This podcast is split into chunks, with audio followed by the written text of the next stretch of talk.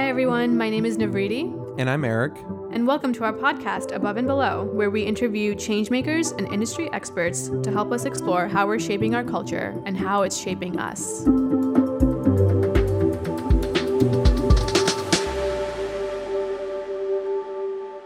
So in this season, we're exploring topics related to the workplace. Navridi and I wanted to dive deeper into this topic because we both realize the profound effect and impacts work has on our lifestyles.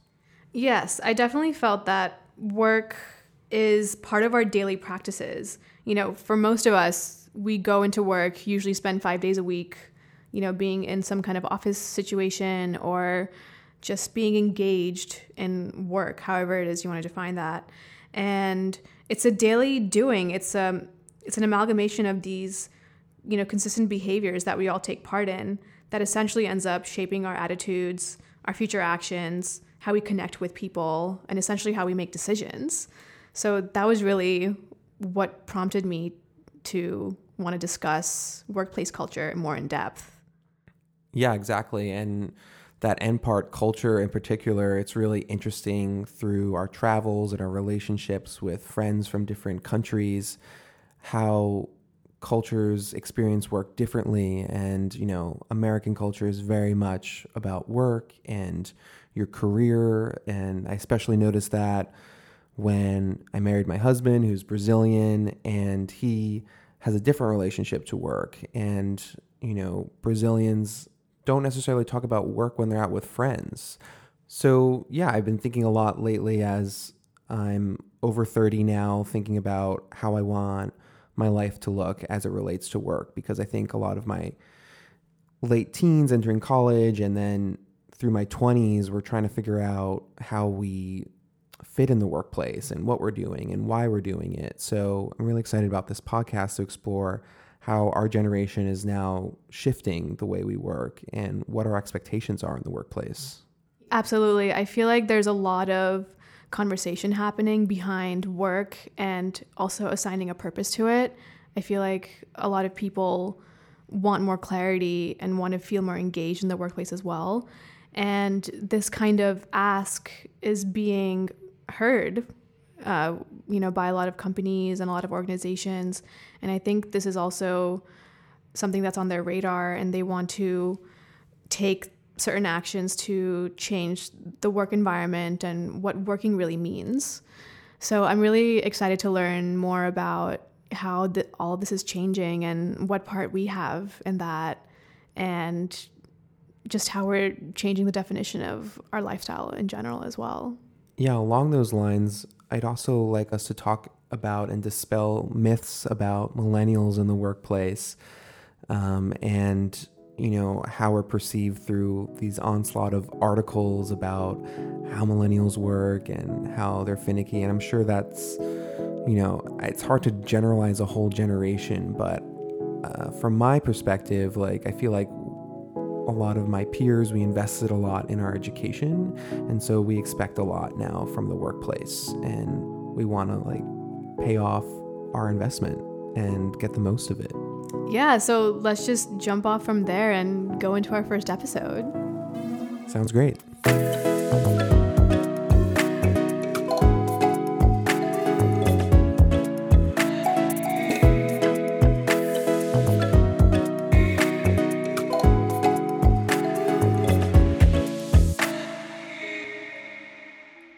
Today, we're going to discuss the topic of diversity and inclusion in the workplace.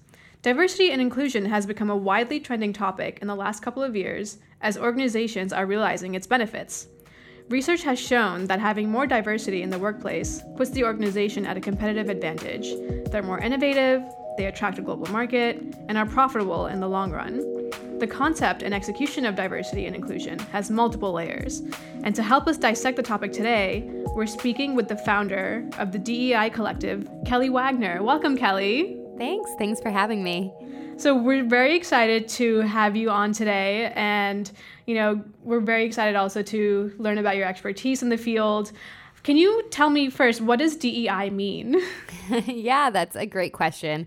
Um, D E I stands for diversity, equity, and inclusion, which the equity kind of often gets left out, but it's so important.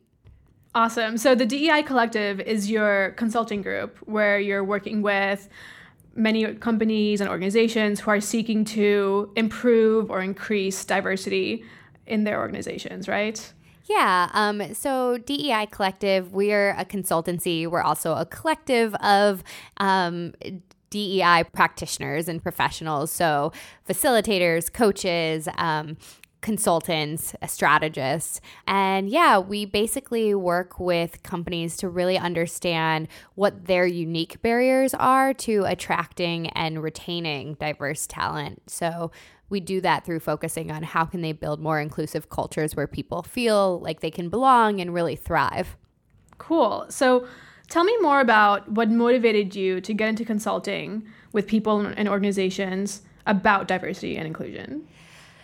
That's a great question. I think, like most startup founders, um, it probably started with wanting to solve my own problem. Um, I spent the early part of my career, um, particularly in New York City, uh, working first in real estate finance randomly, um, and then moving into the tech industry. And being a woman of color, I definitely was often one of the only in the room, um, whether the only woman, whether the only person of color. Um, and, you know, it really took a toll on me. Um, I think there was a period of time where I was averaging maybe six to eight months at a company and thinking, what's wrong with me? Why can't I get it together? And being able to take a step back from that and look at it in hindsight, it really did come down to so often I was one of the only people that looked like me who had had certain experiences, and it was really alienating. And beyond that, it was really like doing double duty, um, where I felt like I was playing this dual role of, you know, the job that I was hired to do as well as being the kind of diversity whisperer. Um, and so I think it got to the point where, one, I, I wanted to solve this problem for other people like me who were having this experience at work, but I also felt like I was already doing this second job for free, so I might as well get paid to do it and, and actually have people really listen to me. So Kelly, I find it really interesting uh, what you're saying about being in the workplace and recognizing that you're different. And I feel like that's a very common thread through, you know, minorities in the workplace having to work maybe double, put in extra effort to get recognition or just like validating what you're doing and not like second guessing yourself. So I'd love for you to extrapolate more on that and what are some techniques that maybe you've gone to, you know, move on past that now that you've been doing this, or maybe it's something you haven't moved past? Yeah, I think one of the things that I love about my work is that we focus a lot on listening, um, particularly listening to people from marginalized backgrounds and hearing their experiences in the workplace. And I think a common thread that I've found that I've I've certainly experienced myself as a person of color is, you know, this kind of questioning, right, of second guessing yourself, um, especially, you know, another kind of hot topic that has come up around diversity and inclusion is this idea of microaggressions, um, the idea that people are constantly being bombarded with these affirmations or, you know, negative connotations about their identity that are typically, you know, n- the people who are her saying them don't mean anything negative by them, but they're really coming off as really hurtful. So things like, you're so articulate, to saying that to a person of color, or, you know, you don't seem gay to um, right. somebody from an L G B T Q background. And, um, and I think when you're bombarded by that, day after day after day, you start to think, well, am I being too sensitive? Am I overthinking it? Um, am I imagining it? And that's something that I hear a lot, and it's something that I really experienced was, for a really long time, I thought the problem was me. Um, I would look at, you know, how often I was leaving companies and the problems that I was having with managers, um, people saying, you know, you're too aggressive, or the way that you speak to other people is confrontational. And being able to step away from it, uh, it really dawned on me, I'm not imagining these things. Like, these are things that are really biased behaviors. Um, and whether they're unintentional or intentional, they had a real impact on me and on my self-esteem and on my ability to advocate for myself. Um, and so I think that, yeah, it, it's it's something that people from marginalized identities experience, and it, it's really harmful in the way that we're able to show up in the workplace. Based on your learnings and insights from your work, how do you think companies can understand diversity beyond just being a quota that needs to be filled? I think that a lot of companies, and even as a society in general, we have a really limited Um, definition of what diversity is. And identity is really like an iceberg. So there are um, things that sit above the surface, and those are the things that are visible. So age, race, gender, but they're just the tip, right? And there are so many things that lie beneath the surface that we can't see just automatically by looking at someone. Um, things like socioeconomic background, where someone went to school, um, you know, whether they were raised in a single parent household or a dual parent household. And all of those contribute to someone's diversity. So really, in a nutshell, diversity is just about difference. And I think because we have such a narrow definition of diversity, particularly when companies are first approaching this work, it can be really scary for people because they don't see themselves in that work. And so it, it, one of the things that I love to start off with with our clients is really just thinking about identity, and even having that conversation in and of itself, and really circling back to this idea that everyone has a diversity story. And so, you know, recently I did a training, we did a training with a client that was overwhelmingly, you know, their employee base was overwhelmingly white and female um, and straight. And there was this sense that, you know, there was very little diversity within the organization, and, you know, visible diversity one hundred percent. But I think that there became this divide between the people who really were seen as diverse and the people that weren't. And, and it created a lack of empathy on both sides. And so in doing some of this work around, well, what lies beneath the tip of the iceberg for people, we really got to tap into some powerful stuff around belonging and and feeling that sense of like not fitting in. And we had, you know, white men who were sitting there having these moments with people who maybe are visibly diverse, and sharing moments for them of of not feeling like they belong, or of growing up poor, or of growing up, you know, with English as their second language, um, and kind of getting to relate to people who were they worked alongside who were visibly marginalized in a way that they had never been able to do before. And I think what's so important about that is it creates buy-in from everyone, because we all can tap into this sense of what it feels like to not belong or to feel different. Um, and when you can do that, you're able to empathize so much more with some of the people who maybe have to carry their diversity story in a more visible way. Um, and so I think that that's just such an important step for companies to realize, is that diversity looks like so many different things, um, and it's really all about, can you tap into, you know, this sense of what it feels like to not belong, and and make a culture where everyone can have those feelings of belonging. Yeah, I find that really interesting. And Navridi and I were talking earlier about even just the experience of going to college. Like, I know you mentioned in our earlier talks how you went to, you know, an all-white upbringing or environment, uh, similarly myself, and then, you know, went to college, and you're exposed to all this diversity, and you're confronted on so many levels, like in the classroom and student groups, um, and it's challenging, but it also helps you become a better student. You, I remember writing my best essay after a conversation about Do the Right Thing, you know, Spike Lee's Do the Right Thing, um, but it was, I remember, I'll never forget writing that essay because, um, you know, a woman had explained to me her experience as a Latina,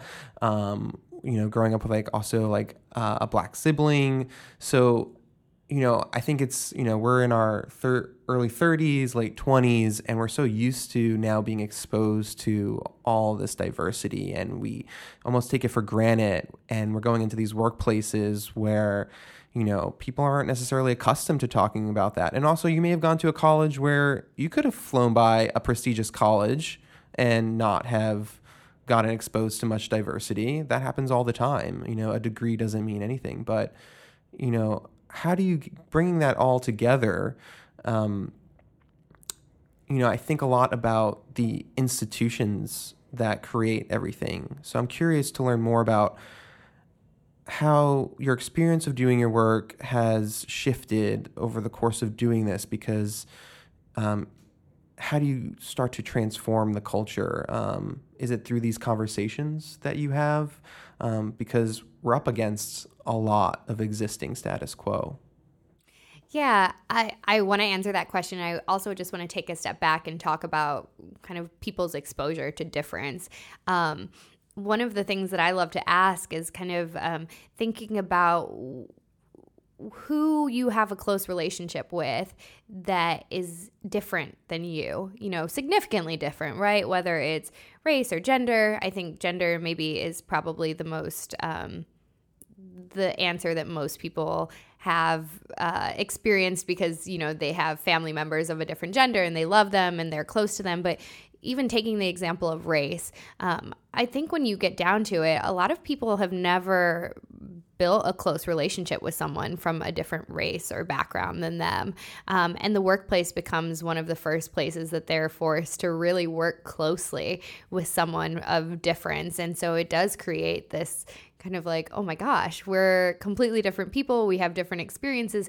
We have different worldviews and ways that we interact with um, people around us, because we just have had different experiences growing up. And so it can be like the first time for people to actually have to build those close relationships. And that's that comes with its own challenges.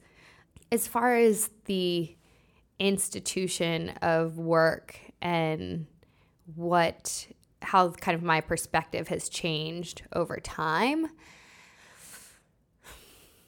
I think it's a balance. I went into this work wanting everything to be transformational.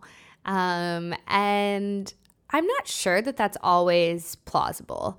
Um, somebody said to me once, you know, well, this this came up because we originally, because, um, you know, this company really wanted to um, be inclusive and welcoming to diverse people, but they also had to come up against the fact that they have clients that they work with and that their employees work with. And how do we account for the clients who may not have the skills or the awareness that our internal team has? Um, how do we send our employees out into the world and make sure that they're safe when they're interacting with people outside of the office?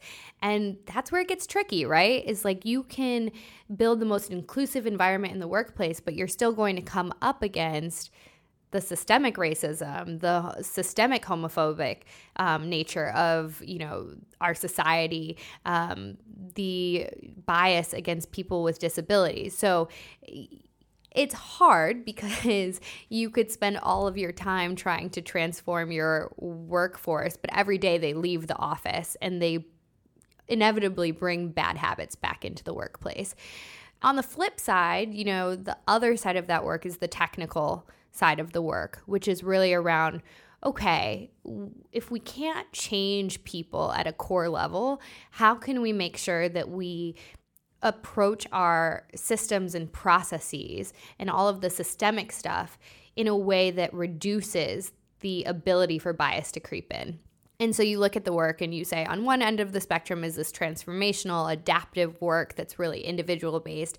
And on the other side is the systems and the processes, and you can you can actually do a lot of work there, right? So you can say, I may never be able to get my manager who's going to interview um, new candidates to be able to have no bias when they come into the workplace. We can give them training, we can give them tips for how to minimize bias, but what can I do in light of the fact that we still have humans interacting with other humans?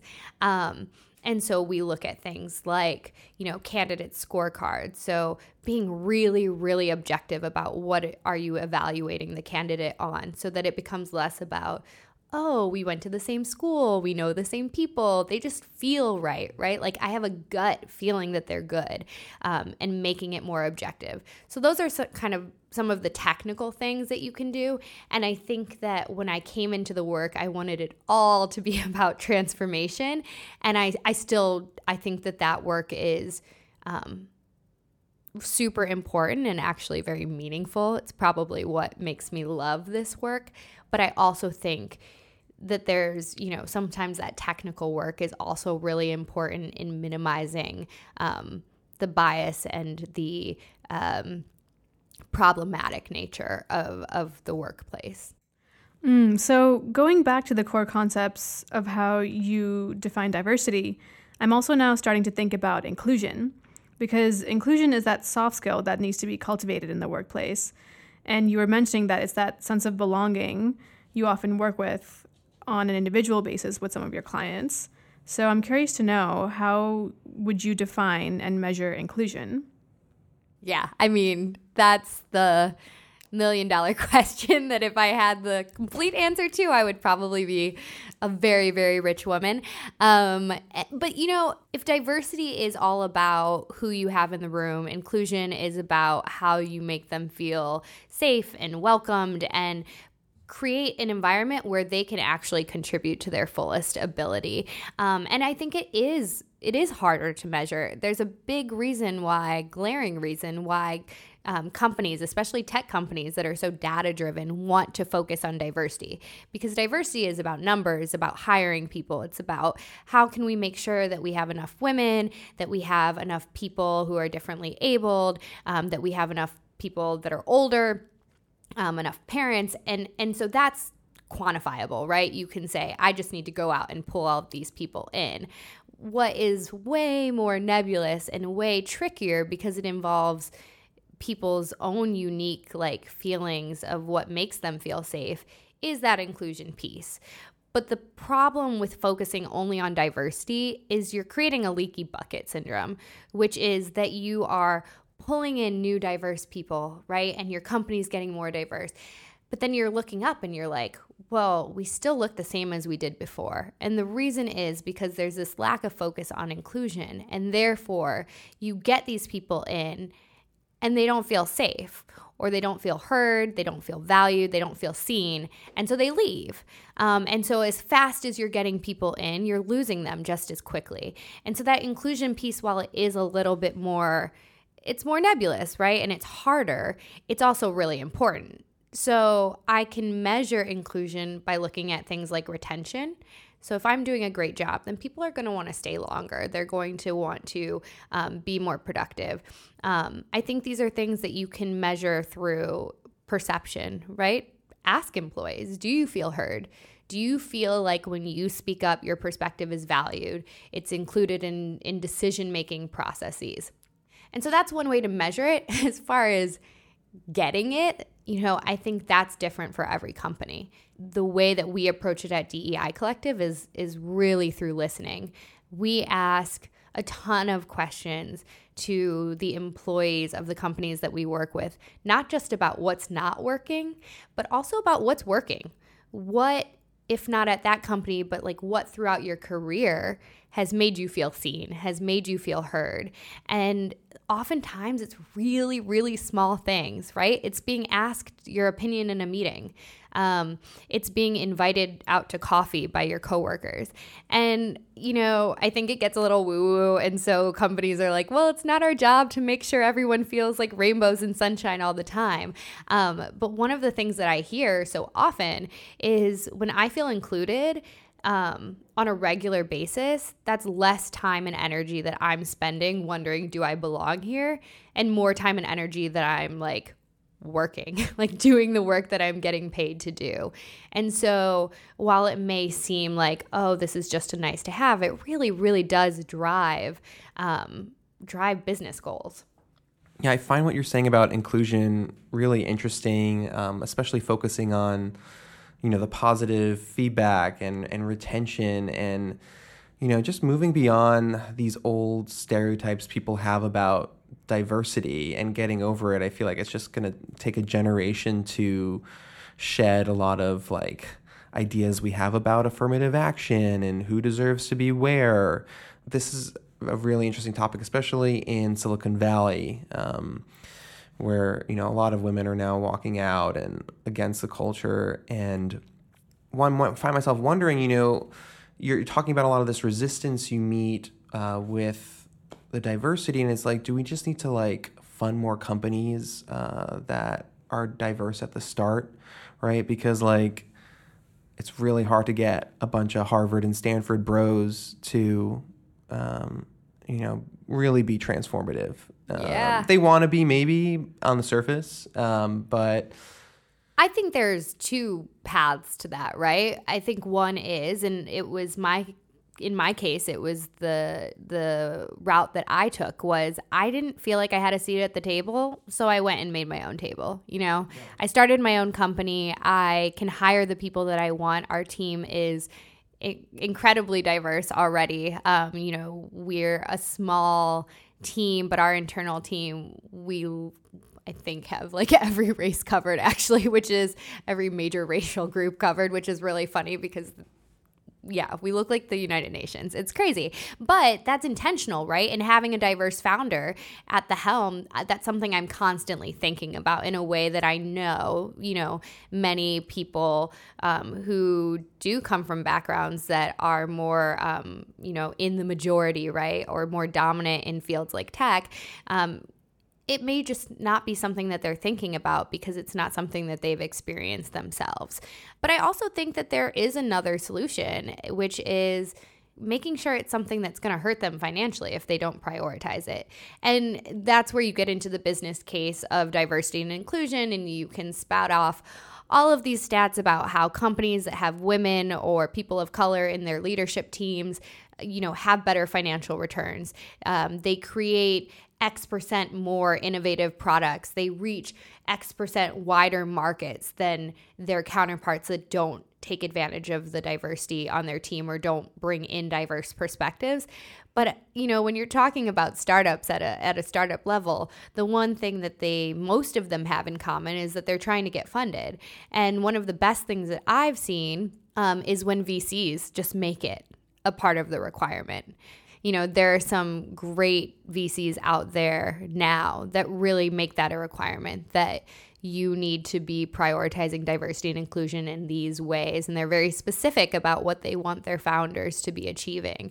And when you have that interwoven from the start, it makes it so much easier to grow your culture with that focus in mind. When you have five hundred people, and now all of a sudden you need to get five hundred people on board, um, it's really hard. It is. It's just harder to steer a bigger ship than it is to steer like a kind of tiny tugboat. Um, and so when when people who have the power to control a company's trajectory are holding founders accountable, um, that's how that's how progress is made. We would love to say that we live in a world where everybody understands that this is the right thing to do. Um, but sometimes people need that push. And and hopefully if they get that push, then eventually it's kind of a fake it till you make it, and they end up being bought in because they see the benefits. Just one more thing. Like, yeah, on that topic, like, I don't know if it's a personal thing that I've experienced, but to shed some of my ignorance, it had to be through experiences and also seeking out, wanting to understand more uh, to avoid any future conflict. Um, but yeah, like you're saying, it's like some people may not be willing to, you have to kind of put in the effort, right? Like if you're not willing to change, you're just, it's like, it feels forced. I have a question for you. Yeah. When you say seeking out, um, asking questions to avoid conflict, you mean like from a you don't want to be called out perspective or say the wrong thing? No, well, I don't know. Maybe when I was younger, I would that that's probably like my in college. Like I wanted to understand a certain perspective that I never heard before, um, and I had to have those experiences to transform myself. Like, um, and it was a t- it was a thing over time. Like, I don't know if it was going to happen overnight, um, but maybe everybody's just like goes at their own pace. Yeah, I, I think, I mean, it just made me think about the question of how hard do you push somebody? What's the right push point, right? Um, I, I get really, I get a little bit frustrated with call-out culture. is, yeah. you know, this idea that, well, there's you know, a lot of resentment around it now. Yeah, I know. think that it, I think that it backfires a little bit, this idea that, you know, we're just waiting for someone to slip up so we can be like, racist, um, sexist, you know, and I like to say to people all the time, you know, do you want to be right? Or do you want things to improve and be better? Um, and when you are pushing someone in a way that's just trying to prove that they don't know something or make them feel bad, I don't know that that's always the right way to get people through the door. Um, and, and for some people it works really well, right? Like they, they're shamed once they learn their lesson. And, but, but for a lot of people it makes them shut down. And I think that's sometimes what happens in the workplace. So in the work that you've done so far with your clients, uh, what are some of the benefits that you've seen of diversity being incorporated uh, in that organization? I think the benefits that we see, I mean, ultimately, from the second that we step in the door, there's already a benefit in that people see that the company's investing in it. And that creates a lot of Um, renewed faith in the company because they're like, oh, this is something that the company cares about. So even if we're not perfect, it's something that they're focusing on. Um, I'd say this next kind of moment where we see a lot of um, benefit is after doing assessments. So what our assessments look like is, you know, this survey, but then also focus groups and one-to-one interviews where we're really just sitting down and listening to people. Um, and I think for a lot of people, that is one of the first times that they've really had an opportunity to feel heard in that way in the workplace. And I would say every client that we've worked with tells us that, like, there's just an immediate shift in attitude um, after that, because they realize that this is this isn't going to be some situation where, you know, the company is just going to start making a bunch of decisions and say, well, we did it in the name of diversity and inclusion. It really does want to hear kind of what's working and what's not working from the people on the ground. Um, but I think the long-term benefits that we see really is, you know, it is the things that are out there that, you know, are stats about higher productivity, about greater retention. Um, but I think the biggest benefit and maybe the hardest to attain has been, you know, better products, better services. Um, one of our consultants in the collective focuses on um, the non-binary gender experience. And they've really been able to work with a lot of clients to think from a U X perspective. Um, who are you losing? You know, when you think about a sign-up flow for an app or for a website that you're signing up for and it asks you your gender and you have male or female to choose from. Um, who's falling out of that flow because they're like, oh, like neither of these describes me. Um, and it's such simple things to add a third option. Um, and a lot of companies don't even think about that until they have someone in the company who can raise the flag and say, hey, by the way, this is my experience. This is a pain point for me in using this product. Um, and so if you don't have those people in the room to call it out, then you know, you're missing, it's a missed opportunity. Um, and then the next step from that is that hopefully you move from having that person with that identity have to always be the one calling it out, and you move to a culture where people are starting to catch these things themselves, regardless of their background, and say, hey, you know, we we might actually be missing a perspective here, um, or what are we not seeing that could be our impact um, on the people that we people that we're serving, our our customers. Cool. So it sounds like you've worked with a lot of different companies and there's a lot to be worked on regarding diversity and inclusion. And it's definitely a transformation, as you mentioned, or a change that happens in increments. It's not something you just see happening overnight. So I feel like it's a huge learning process. So I'm curious to know, uh, what is something that you've learned from your experiences so far that you didn't know before?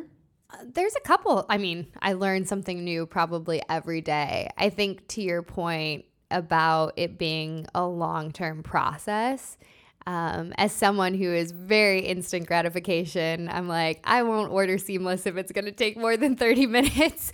Um, it is a game of patience. Um, the companies that we work with, you know, we're working with them over several months, and sometimes things get worse before they get better. You know, you throw a bomb into the room by um, making people open up and talk about their vulnerabilities and talk about identity. And a lot of the, um, you know, when we do assessments and we do these focus groups, a lot of the frustration and fear and sadness and anger all kind of bubbles to the surface. And and so, you know, if people are thinking, oh, we do this one training, or we do, you know, some, we create a diversity council and all of a sudden things are going to be better, they're going to be disappointed. It really is. This isn't about doing a one-time initiative. This is about how do we weave this into our, the fabric of our culture and, and change the way that we operate through every aspect of our company. And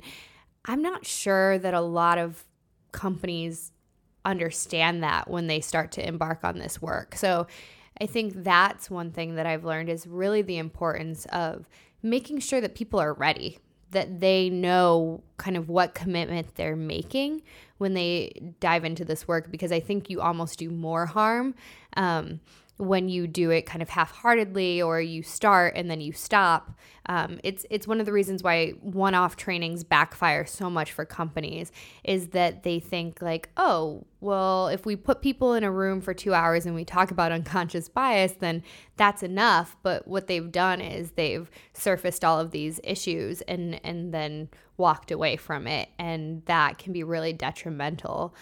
Um And then the second thing that I think I've really learned is just the importance of leadership buy-in. I mean, ultimately, nothing gets done in a company unless leaders are really one hundred percent bought in. And I think, you know, just due to the makeup of leadership teams on, at companies across the country, that can be the hardest part, because too often, unfortunately, leaders are not reflective of marginalized identities, and so they may not necessarily walk into this work with a personal experience that really motivates them or ties them to this issue emotionally. Um, so, you know, I've I've realized that starting with leadership and really getting buy-in, not just um, a verbal, yeah, sure, or even a, oh yeah, we'll put money toward this, but really working with them to say, do you understand why you're doing this? Do you do you have true, true buy-in? So regards to the buy-in, do you find that, like, I guess I should ask, when do you find companies coming to you? Are they in a crisis, or everything's going well and they have extra budget? Are they small? Are they big? It varies. Yeah, I think I think it varies. It's really funny. I'm like over here kind of smiling because, yeah, a crisis is always the easiest way to get people in the door. When people are in pain, they're way more likely to um, to go and seek out help. That being said, you know, what's interesting is we do have a lot of working with clients primarily in, you know, some of the major cities around the U S um, who tend to be a bit more progressive and, and want to be, either are progressive, see themselves as progressive, or want to be seen as progressive. There is a little bit more proactivity on their part to address diversity and inclusion and really build a culture that supports that. But I often find that they're the ones who then are most challenged when they do these assessments and things come out that like, oh, maybe we're not in as great of a position as we thought we were. Um, I think that can be a really tough pill to swallow. Um, it's it's the reason why working with companies that do really see themselves as progressive and super liberal and super accepting, you know, those can be the hardest companies to work with, because it's hard to hold up a mirror to them and say, you know, you have some blind spots, you have some gaps, you have some things that you need to work on. Um, that causes people pain, like emotional pain, ego pain. Um, and so I find that sometimes those companies that are trying to be proactive actually end up struggling more, whereas the companies that are in crisis have seen, you know, they're humbled, right? They're like, worried about a lawsuit. They have had bad press. Um, they're seeing a ton of employees leave. You know, they've already been humbled because they've felt the negative effects. And so they come, I think, a little bit more vulnerable, a little bit more ready to do the work. Is there anything you feel like we, the public audience, can uh, be more aware of or learn from you about regarding diversity and inclusion? I mean, I think there's, look, most of us, if we're of working age, go to work in some capacity every day.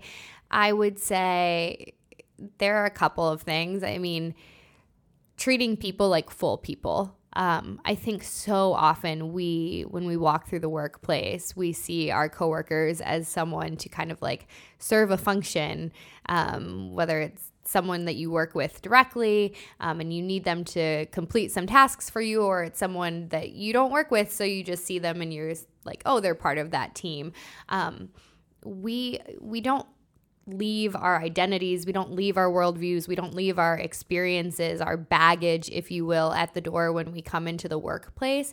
And so I would say approaching everyone with curiosity um, and what can I learn about this person? How can I adapt to to their needs, or even just think about the fact that, you know, the things that they've experienced through life may impact the way that they interact with you, and how can I be aware of that and be understanding of that, and and really truly um, act with empathy to the people that um, I encounter throughout my day. I'd say that's a really small yet big thing that we can all do. Yeah, empathy is the word of the day, of the year, of the decade now. Um, awesome. Thank you so much for coming in and sharing. I feel like we both learned a lot. We hope the audience did. Um, I'm really glad that you're out in the world doing the work that you're doing. It's really important. Everybody needs a nudge. Navridi, do you want to add anything? Yeah, I really enjoyed a lot of the things that you said. You know, it sounds like we really need to take more initiative into humanizing the workplace as opposed to feeling like we're just working for a big machine. Uh, yeah, everyone wants to feel like they're seen as a human. I think it's a pretty universal feeling. Um, and and to your point, yeah, we're not we're not robots, not yet. So. Yeah, I mean, we're in the information age. Um, I think more and more people are expecting more uh, from everywhere, all their work, and especially diversity. So it's a wonderful revolution, right?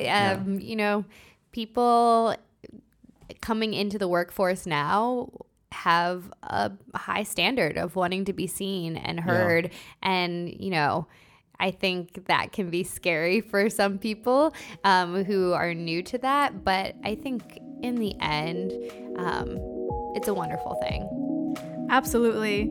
Let's leave it there. And thank you so much, Kelly, for joining us today and sharing your insights on diversity and inclusion in the workplace. Kelly is the founder of D E I Collective. She's doing some great work, and we can't wait to talk to her again.